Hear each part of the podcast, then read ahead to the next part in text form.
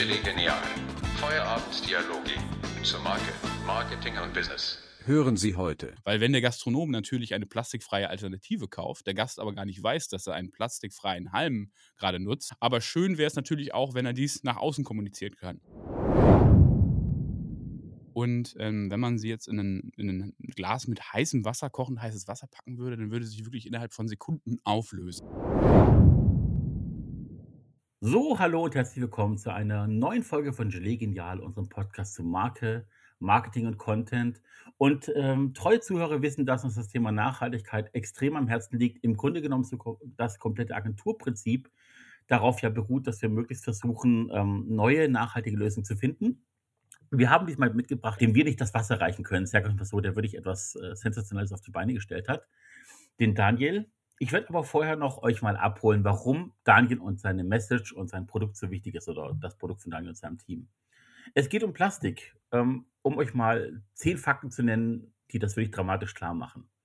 In unseren Meeren schwimmen zurzeit bereits mehr als 5 Billionen Plastikteile.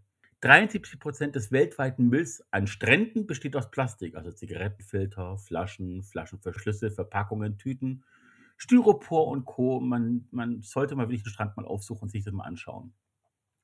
Die weltweite Produktion von Plastikteilen ist leider immer noch bei 21 Millionen Tonnen auf den Anfang der 50er gestiegen auf 406 Millionen Tonnen. Im Jahr 2050 wird praktisch jede Vogelmeeresart Plastik fressen, weil sonst nichts mehr da wäre, was sie fressen können.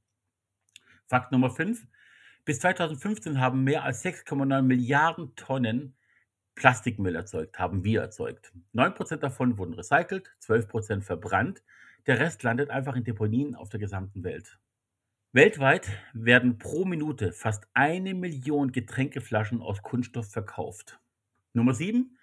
Schätzung zur Langlebigkeit von Plastik reichen von bis zu 450 Jahren und mehr, bis sich Plastik komplett zersetzt hat und dann immer noch als Mikroplastikanteilig äh, zur Verfügung steht. Im Grunde genommen essen wir als Menschen innerhalb eines Jahres eine Kreditkarte. Also die, das Mikroplastik, das wir in uns aufnehmen, ist durchschnittlich der gesamte Baustoff von einer Kreditkarte, die wir zu uns nehmen, ohne es zu wissen. Fakt Nummer 9. Bisher gab es Berichte über 700 Meerestierarten, die Plastik gefressen haben und sich darin gefangen haben. Und der zehnte. Mehr als 40 Prozent aller Kunststoffe wird nur einmal verwendet und dann weggeworfen. Und das bringt uns zu Daniel. Servus. Moin, grüß dich. Hi. Hi.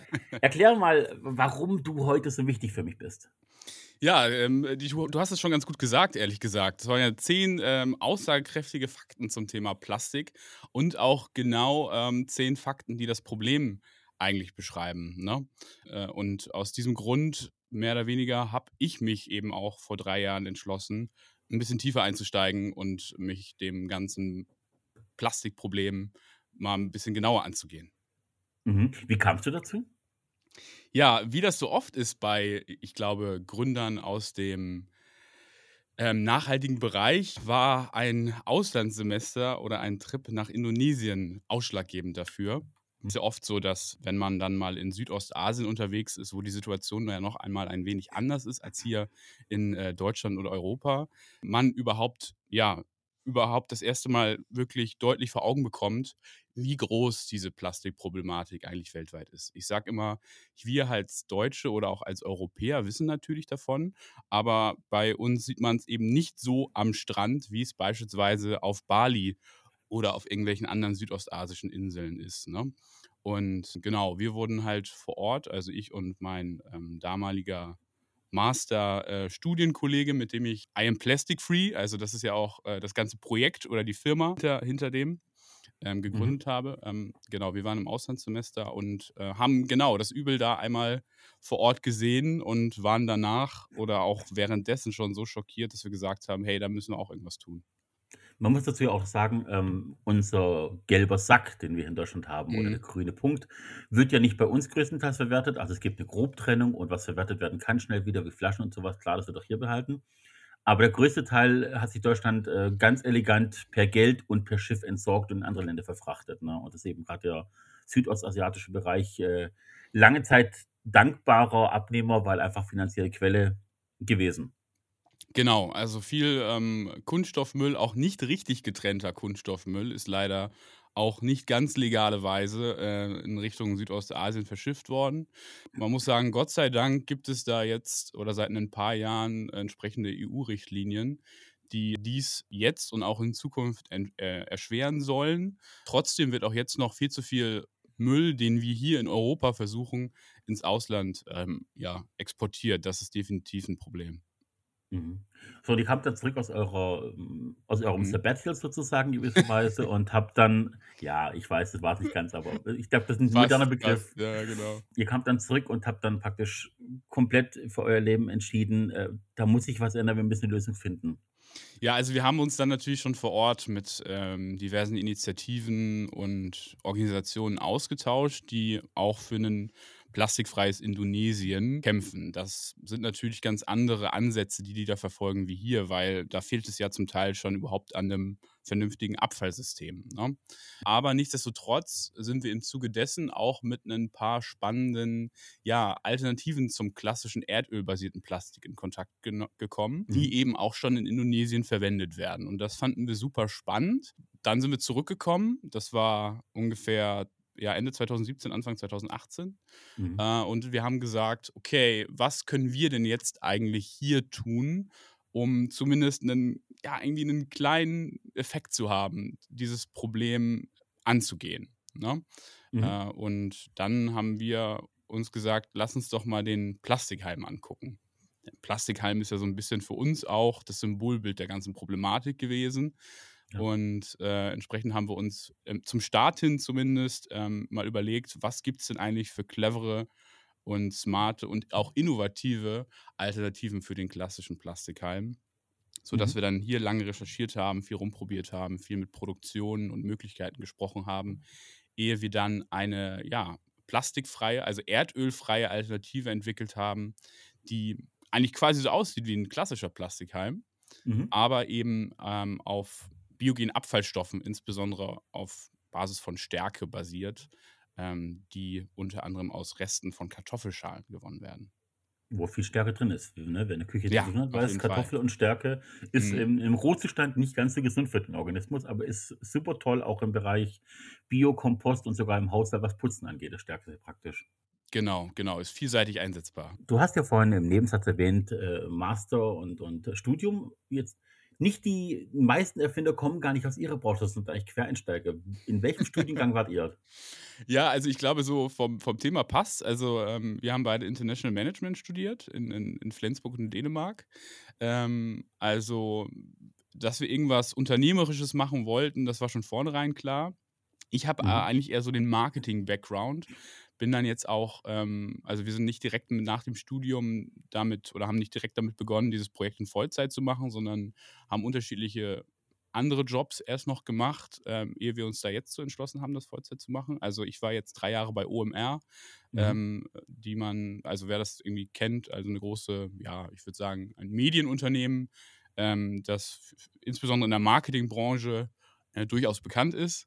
Ähm, also bin jetzt gar nicht so tief drin in dem Bereich Recycling und Plastik und Entsorgung und so gewesen, sondern da hat man sich dann die Zeit über wirklich tief eingearbeitet und auch um uns herum haben wir ein ganz gutes Expertenteam aufgebaut, das wir immer mal wieder zur Rate ziehen, wenn wir selber nicht weiterkommen. Ne? Das ist 'n Team ist natürlich Gold wert im Hintergrund, das merkt Auf man jeden Fall. bei der Recherche.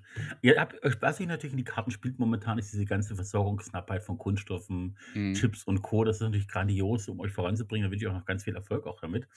Von den Plastikhalmen, wie kamt ihr dann zu den Beuteln? Ist das auf derselben Basis? Ähm, genau, ist auch stärkebasiert. Da Mhm. wird, ähm, ist allerdings eine komplett andere ähm, Produktion und ein anderer Partner, mit dem wir da zusammenarbeiten. Der sitzt in dem Fall nämlich sogar auch in Indonesien. Den haben wir damals auch kennengelernt, ja. Die nutzen, oder für diese Tüten, die wir, für diese Folie, die wir da haben, Mhm. unsere I am Plastic Free ähm, Folie, nutzen wir auch wieder Stärke, allerdings aus ähm, Maniok. Schalen. Hm, Maniok, so ein okay. bisschen die südostasiatische Kartoffel. Also ist durchaus vergleichbar, sogar noch einen höheren Stärkeanteil, eignet sich dafür also auch super. Ähm, was die, äh, die, die Tüte allerdings sehr besonders macht, ist, dass sie unter anderem auch wasserlöslich ist. Ja? Das heißt, ähm, sie ist durchaus auch kompostierbar. Und ähm, wenn man sie jetzt in ein, in ein Glas mit heißem Wasser, kochend heißes Wasser packen würde, dann würde sie sich wirklich innerhalb von Sekunden auflösen. Das ist so ein, Gelatine. Ja, das ist so ein, das ist so ein, so ein Wow-Effekt. Ne? Das kann man direkt Leuten zeigen und denen wird auch direkt klar, dass es sich hier eben nicht um erdölbasiertes Plastik handelt. Und ähm, das fanden wir super spannend und entsprechend haben wir uns, nachdem die ganze Trinkhalm-Geschichte so ein bisschen ins Laufen gekommen ist, ähm, dann überlegt, welches wäre denn eigentlich ein spannendes zweites Produkt, was wir launchen würden. Mhm. Hinzu kam auch noch, dass ähm, ähm, dann auch die ganze Corona-Situation angefangen hat und äh, zu dem Zeitpunkt Restaurants oder überhaupt Gastronomiebetriebe eh nicht so gut zu sprechen waren, weil sie durchaus andere Probleme hatten, Ja. ähm, sodass wir da dann äh, gesagt haben, okay, lass uns doch jetzt mal diese Tüte angehen. Richtig. Übrigens, ähm, weil du vorhin gesagt hast, wasserlöslich, vielleicht noch als kleine Verteidigung. Ihr habt ja auch eine Kooperation mit äh, einem Edeka-Markt gehabt und habt Mhm. spezielle Tüten entwickelt, wie ich ja gesehen habe. Und ähm, natürlich, wenn ihr durch den Regen lauft oder die Sachen Mhm. zum Auto tragt, werden die Tüten euch nicht in der Hand wegschmelzen und die Sachen auf den Boden knallen. Also wir reden wirklich von heißem, warmem Wasser. Normale, kurz mal Regen macht nichts, ne? weil muss man jetzt Nee, Verteidigung also sagen. ich würde ich würd sagen, es ist vergleichbar so ein bisschen mit einer Papiertüte. Ne? Also wenn du wirklich in einen wirklich richtig, richtig starken Regen kommst, dann wird sie auch irgendwann weich. Das ist Mhm. bei unseren ähm, mehr oder weniger vergleichbar. Sie werden dann auch ein bisschen stretchiger, aber sie lösen sich auf keinen Fall innerhalb von ein paar Sekunden aus. Ähm, dieser, dieser Test mit heißem Wasser soll nur einmal eigentlich ganz gut zeigen, oder das tut er ja auch, dass die Tüte eben auch kompostierbar ist. Ne? Und wenn du Mhm. diese Temperaturen auch auf dem Heimkompost hast, dass sie sich innerhalb von, ja, innerhalb von wenigen Wochen auch auflöst. Ja. Jetzt, wenn du sagst, du kommst aus dem Marketing, ein kleiner Mhm. Zeitentwurf. Zuhörer wissen, wir driften ab und zu mal ganz. Ich, vers ab. ich versuche sie kurz zu halten. I am Plastic Free ist natürlich der perfekte Name, um im, im Produktnamen so zu erklären, was es ist. Aber die Produkte selber haben die eigenständigen Namen, die griffiger sind. Also die Tüte oder jetzt auch der Stroh, der Trinkhalm. Oder ist einfach alles am Plastic Free 1, 2, 3? Was machen wir überhaupt anders? Dadurch, dass ich eben ja auch schon vorhin gesagt habe, dass der Trinkhalm beispielsweise sich vom Äußerlichen gar nicht unterscheidet vom Plastiktrinkhalm, Mhm. war für uns halt wichtig, dass, äh, dass das Produkt kommunizieren muss, mit auch mit den Gästen in Restaurants beispielsweise, ja. Ja. Weil wenn der Gastronom natürlich eine plastikfreie Alternative kauft, der Gast aber gar nicht weiß, dass er einen plastikfreien Halm gerade nutzt, dann, also ist es natürlich schön für den Gastronomen und auch, ja, also ich hab, da habe ich auch Respekt vor, aber Mhm. schön wäre es natürlich auch, wenn er dies nach außen kommunizieren kann. Ja. Äh, entsprechend haben wir auf all unseren Halmen unseren Hashtag I am Plastic Free draufgedruckt. Also das muss man sich vorstellen, ein schwarzer Halm und ähm, im oberen Bereich steht dann Hashtag I am Plastic Free. Da, wo man es auch sieht, wenn man trinkt. Genau, sodass auch jeder wirklich direkt wahrnehmen kann, okay, das ist hier irgend- irgendwas anderes, ja. Und das Mhm. führt dann durchaus dazu, dass die Leute am Tisch auch mal überhaupt Awareness wieder für das ganze Thema bekommen und sich ähm, beim Cocktail darüber unterhalten und diskutieren. Das ist natürlich super spannend.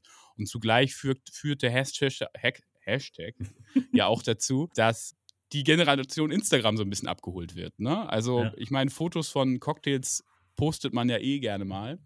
Ähm, und so ein Hashtag, der, ja, der gibt da noch so ein bisschen Power, wirklich mal ein Foto zu machen und ähm, mit den entsprechenden ähm, Hashtags diesen auch zu versehen.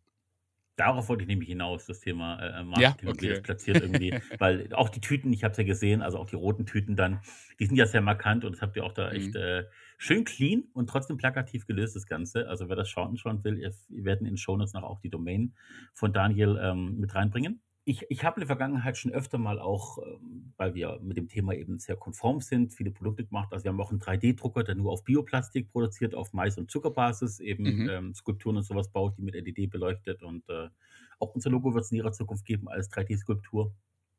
Wir haben auch schon ähm, mit Kunden, die hatten dann für eine Messe, die dann hätte stattfinden sollen, die leider wegen Corona stattgefunden hat, auch mal Geldbeutel produziert aus Apfelschalenresten, also wie dieses sogenannte Bioleder Spannend. oder äh, veganes Leder.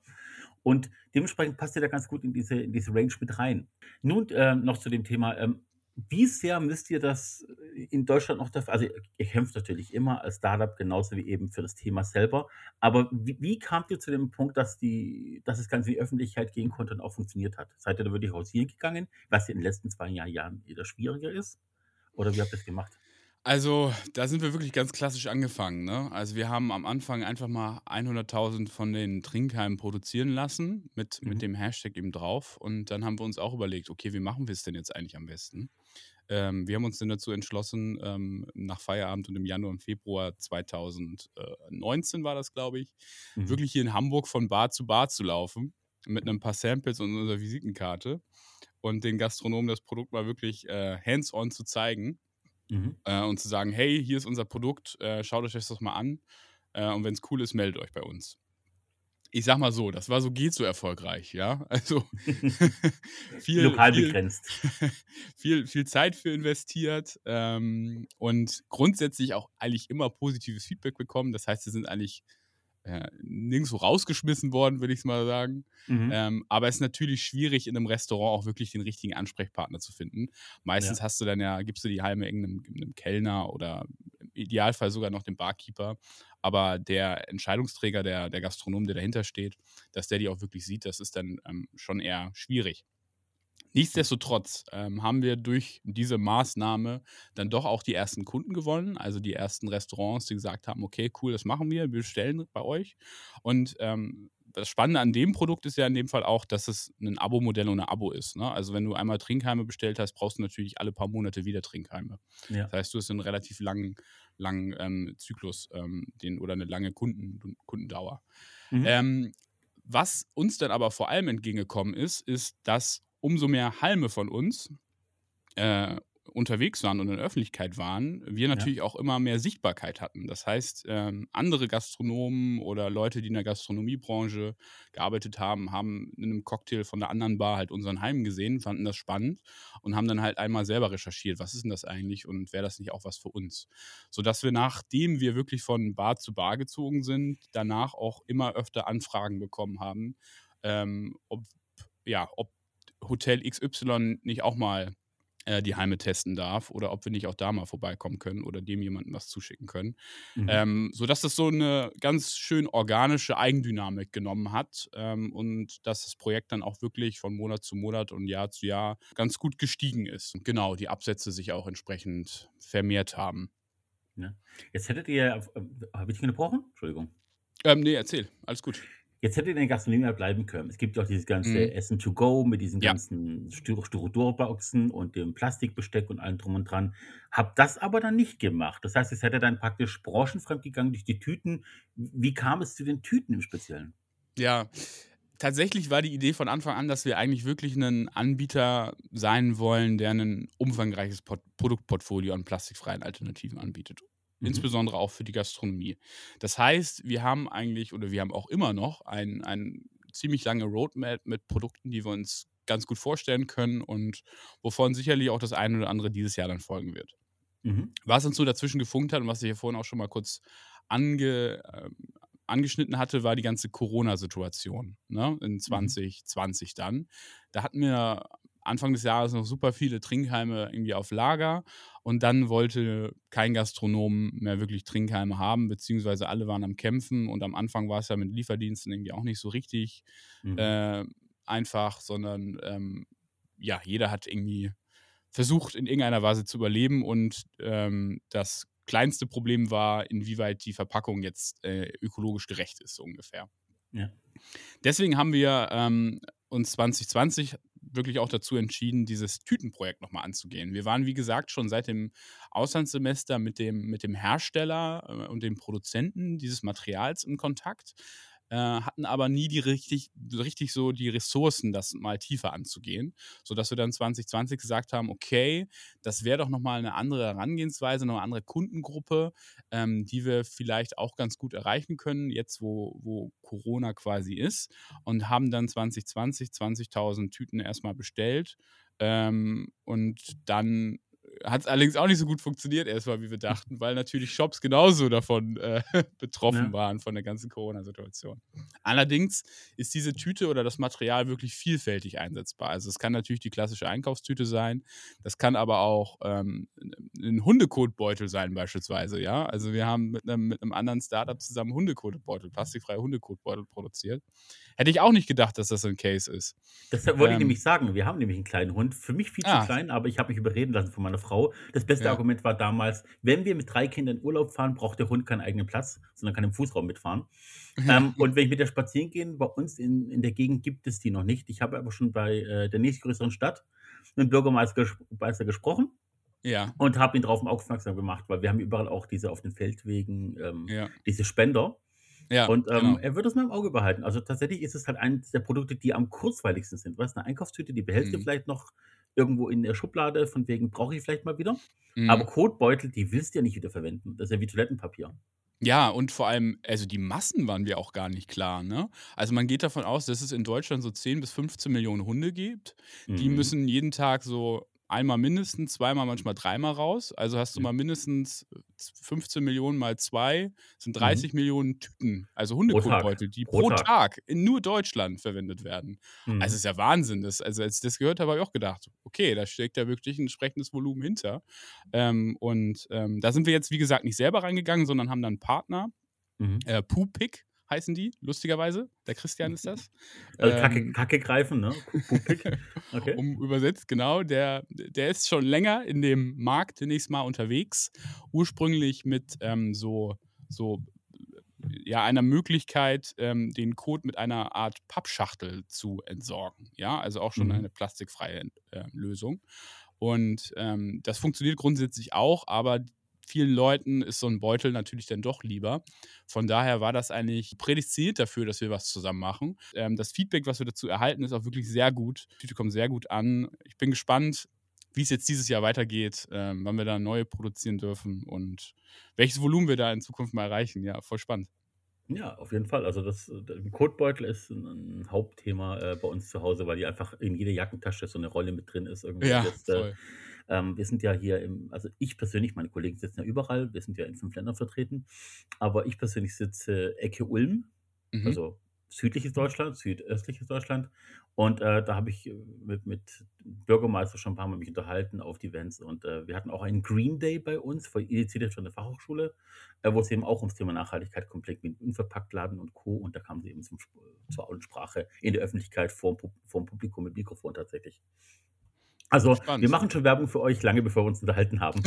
Sehr gut, das freut mich natürlich zu hören. Ja. Was ich erlebt habe, was sehr schön ist, ist, ähm, tatsächlich kommen die ersten Postsendungen und Magazine inzwischen auch in Beuteln, Mhm. wo drauf steht: „Ich Mhm. bin kompostierbar.“ Das ist schön zu Mhm. sehen. Das heißt, ihr habt also auch dementsprechend Konkurrenz bereits in Deutschland, was natürlich für die Umwelt gut ist.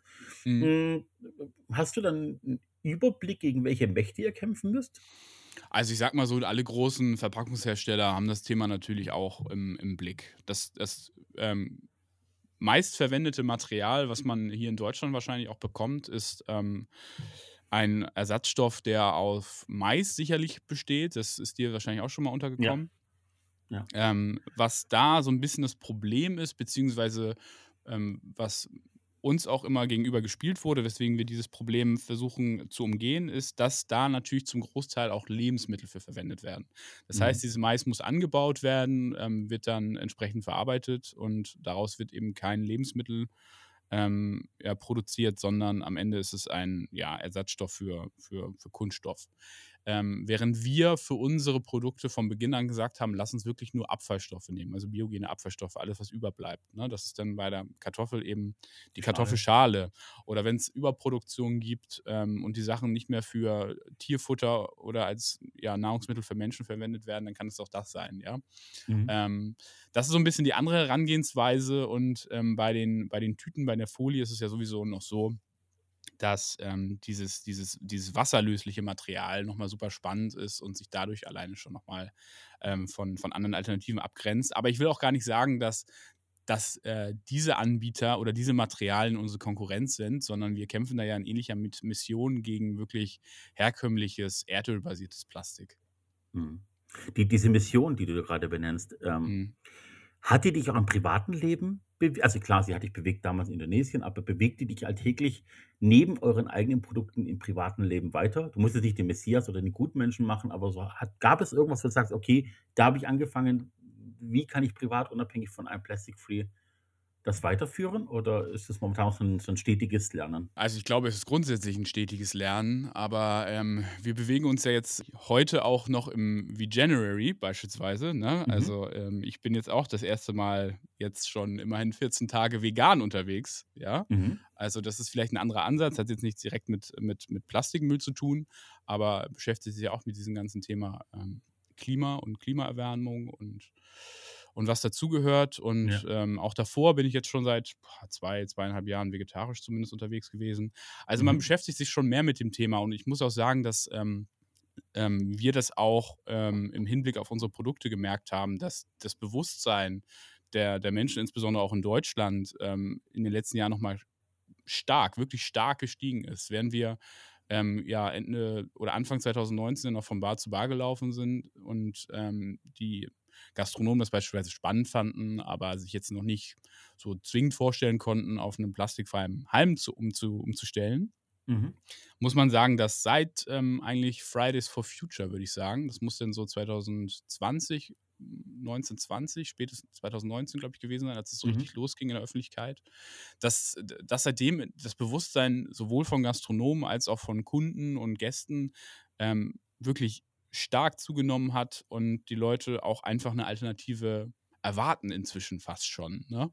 Ähm, Mhm. das spricht und, oder das spielt uns natürlich in den Karten und das merken wir auch bei den, bei den Anfragen oder ja bei dem Feedback, das wir bekommen, sowohl von, von Gästen als auch von Unternehmen. Letztendlich ist gerade jedes Unternehmen auf der Suche nach einer plastikfreien Alternative oder also Grad schon, für, ja. für Verpackungen oder ne, also für, für, für was auch immer sie gerade produzieren. Also man muss sich ja nur die Werbespots im Fernsehen gerade angucken.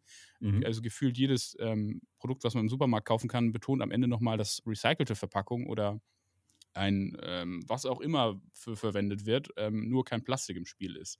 Also, dass, dass sich dieses Thema ähm, in, den, in den letzten ein, zwei Jahren nochmal so gewandelt hat, beziehungsweise der Fokus drauf gelenkt wurde, das ist halt so ein, wirklich sehr spannend. Ja, ich, ich musste an Weihnachten schmunzeln. Ähm, wir haben, wie gesagt, drei Kinder äh, von zwölf oder beziehungsweise von, von jetzt bald fünf bis zwölf. Und natürlich geht man dann auch an, vor Weihnachten in die große Recherche, was möchten die Kinder, was kommt auf dem, Eink- auf dem Wunschzettel. Und da war eben auch so eine, so eine, so eine Puppe, so eine Babyborn-Puppe. Ich weiß nicht, ob dir das was sagt. Das sind so Puppen, Ja, klar. eigentlich, ne? So, und die werben auch mit einer plastikfreien Verpackung inzwischen und denkst so, okay, das ist genauso, als ob ich sagen würde, Milch ist ohne Fleisch. Also, also und dann, dann schaust du die Packung an, denkst du, okay, das ist alles Karton, aber er ist halt voll bedruckt. Das Papier, der Karton ist auch laminiert, was auch eine Art von Mhm. Kunststoff ist. Und das Beste war dann die kunststoffummantelnden Drähte, mit der die Puppe gehalten wird in der Packung. Dann denkst du, ja, mhm, ihr habt verstanden, macht weiter Ja. so. Mhm. Ja, es ist, ähm, viele Leute betreiben da schon noch eine Art von Greenwashing, muss man wahrscheinlich sagen. Aber es täuscht ja nicht darüber hinweg, dass es grundsätzlich in die richtige Richtung geht. Ne? Also, dass sich auch wirklich Unternehmen jeder Couleur gerade mit dem Thema beschäftigen äh, oder zumindest auch in irgendeiner Weise gezwungen sind, mit dem Thema beschäftigen, weil es eben der Kunde so erwartet, ähm, bewegen wir uns da ja grundsätzlich schon mal in eine, in eine richtige und spannende Richtung. Ja. Jetzt richtige Richtung ist noch ein gutes Stichwort. Ähm, jetzt hatten wir ja die Bundestagswahlen wieder. Ne? Ich Mhm. möchte nicht politisch werden, du musst auch gar nicht sagen, was du gewählt hast natürlich. Bringt uns aber zum Thema, es gab ja lange von wegen, alte Leute gebt eure Stimmen an junge Leute, weil ihr seid nicht mehr da, wenn das Ganze Konsequenzen haben wird. Wie würdest du momentan das aus, aus Sicht von einem Plastic Free einschätzen, weil es ja ein Hashtag Instagram, du sagst ja Generation Instagram und teilen und das dann die Marke größer machen.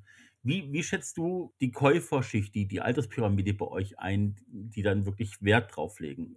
Trifft das alle Generationen überraschenderweise oder ist das eher wirklich schon 40 and below? Also ich glaube, das Bewusstsein grundsätzlich steigt, generationsübergreifend. Ja, man muss natürlich schon sagen, äh, dass wir viel mit, also wenn es jetzt um Gastronomen geht, beispielsweise, die wir beliefern, dass es sehr viel Szene-Gastronomie ist. Ne? Also Mhm. da, wo dann schon ein entsprechendes Klientel auch unterwegs ist. Allerdings äh, haben wir auch sehr gute Erfahrungen mit Hotellerie gemacht, beispielsweise. Ja? Also auch Mhm. wirklich höherpreisige Hotellerie, ähm, die da bereit ist, entsprechend mehr zu investieren, um ihren Gästen ähm, ja, nachhaltige äh, Alternativen anbieten zu können. Ähm, und ähm, da bekommen wir auch das Feedback, dass das auch durchaus geschätzt wird ne, von den Gästen Mhm. und ähm, das auch zum Ausdruck gebracht wird. Und wenn es dann entsprechend auch ähm, ein, ein, ein Vier- oder Fünf-Sterne-Hotel ist, ähm, gehe ich da mal von aus, dass eh der Altersschnitt ein wenig höher ist. Mhm. Ähm, äh, und ähm, wenn diese Generationen eben auch dieses Feedback geben, ähm, würde ich sagen, ist es ja, äh, bewegen wir uns da auf jeden Fall in eine richtige Richtung.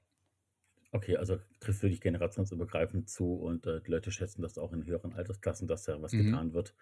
Okay, jetzt, ähm, wenn ich jetzt in, Invest, nicht Investor, aber wenn ich jetzt irgendwie ein Unternehmen habe, das irgendwie eine Alternative sucht oder wenn ich jetzt Privatperson bin und möchte das irgendwie bei meinem Chef vorbringen oder selber ein Produkt kaufen, ähm, ohne jetzt irgendwie direkt in ins Kostenmanagement reinzugehen, kannst du 'n 'n Benefit benennen äh, im Vergleich zu herkömmlichen Alternativen? Also, wie ist es in in der Skalierung vom Preis? Ich weiß, klar, höhere Margen machen den Preis, aber so im im groben Verhältnis, was muss man rechnen in Mehrinvestitionen, um umweltfreundlicher zu sein?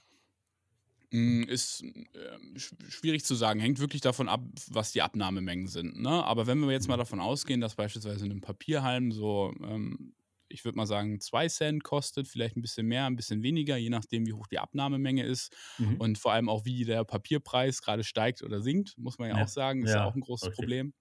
Ähm, dann geht's bei uns so ab 6 Cent los, ne? Also, es schon mal 3 vielleicht so ungefähr.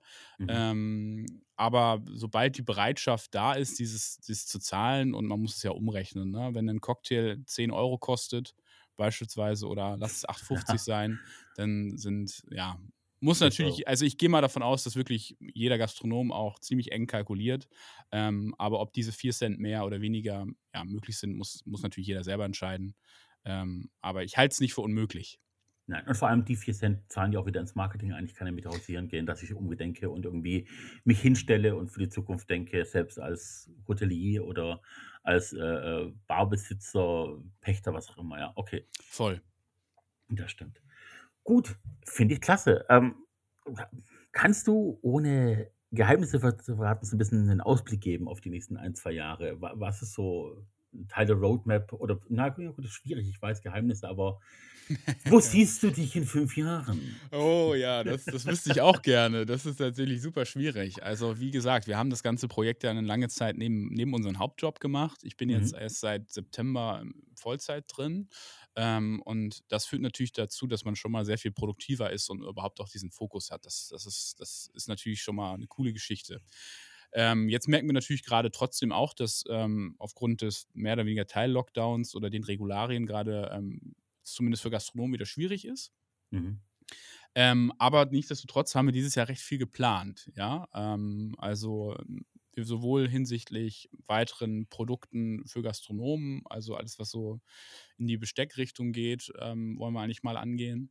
mhm. Ähm, allerdings oder vor allem aber auch, ähm, haben wir noch viel mit dem Material unserer Tüten vor. Ähm, da werden wir jetzt in den nächsten Wochen, ähm, auch einen 'nen ersten Prototypen beziehungsweise eine erste Vari Variation von einem Versandbeutel launchen. Also, man kennt das ja, wenn man beispielsweise bei About You oder irgendwo online bestellt, dass man die Sachen oft nicht in einem Karton geschickt bekommt, sondern in 'ner klassischen Plastiktüte, in so einem Ja. Beutel. Und, äh, dafür eignet sich unser Material eigentlich echt auch super und da haben wir letztes Jahr auch schon viele Anfragen zu bekommen, konnten die aber nicht richtig bedienen, weil wir das Produkt einfach noch nicht so weit hatten. Äh, entsprechend, ähm, ja genau, gehen wir davon aus, dass das ganz gut durchstartet und dass wir in Zukunft auch ein paar Onlineshops auf, äh, Kundenseite verzeichnen dürfen. Mhm. Ich witzigerweise, es war nicht, absichtlich, aber bevor ich mit dem Daniel den Termin ausgemacht oder nein, ich hatte mit dir den Termin ausgemacht und in der Zwischenzeit kamen bei uns 2 About You Pakete an und auf beiden stand dann drauf: „Ich war mal ein Luftballon“, also als Symbol Ja. für Mhm. wiederverwerteten Kunststoff. Das heißt, die sind, äh, ich glaube ich, auch echt, äh, bereit zum Pflücken, About You. Also, die müssen jetzt dann nächsten Schritt gehen, weil „Ich war ein Luftballon“ ist noch nicht wirklich so geil, auch nicht sexy. Ne, also ich glaube, die arbeiten da mit recycelten Materialien bisher. Mhm. Ähm, aber soweit ich es gehört habe, auch viele Großunternehmen, die sind ja schon bereit, auch mit unterschiedlichen Materialien auszuprobieren, äh, und zu testen. Entsprechend, ähm, sind wir da ganz optimistisch, dass, ähm, wir da die richtigen Partner für finden für eine erste Pilotierung. Ähm, falls hier jemand zuhört und da Bock drauf hat, kann er sich natürlich auch gerne melden. Ähm, aber wir sind da auch schon, ähm, in guten Kontakten. Ja, Pilotierung war ja grad mit Edeka so 'n Thema. Also, hast ja Mhm. irgendwann in 'nen Post geschrieben gehabt von wegen: „Endlich darf ich was dazu schreiben oder sagen.“ Das das hatte schon 'n Leidensweg irgendwie so im Ton mit sich drin. Die Ent Pilotierung, Entwicklung, ähm, da war das der erste Kooperationspartner in dem Bereich, oder? Genau, ähm, das war ganz spannend. Ähm, wir hatten ja ich hole noch mal ein bisschen aus dazu Ja. vielleicht, ähm, weil ich hatte ja am Anfang gesagt oder zwischendurch hatte ich mal gesagt, dass wir so ein bisschen Probleme mit den Tüten hatten, als wir die dann da hatten, weil ja wegen Corona auch alles irgendwie schwierig war.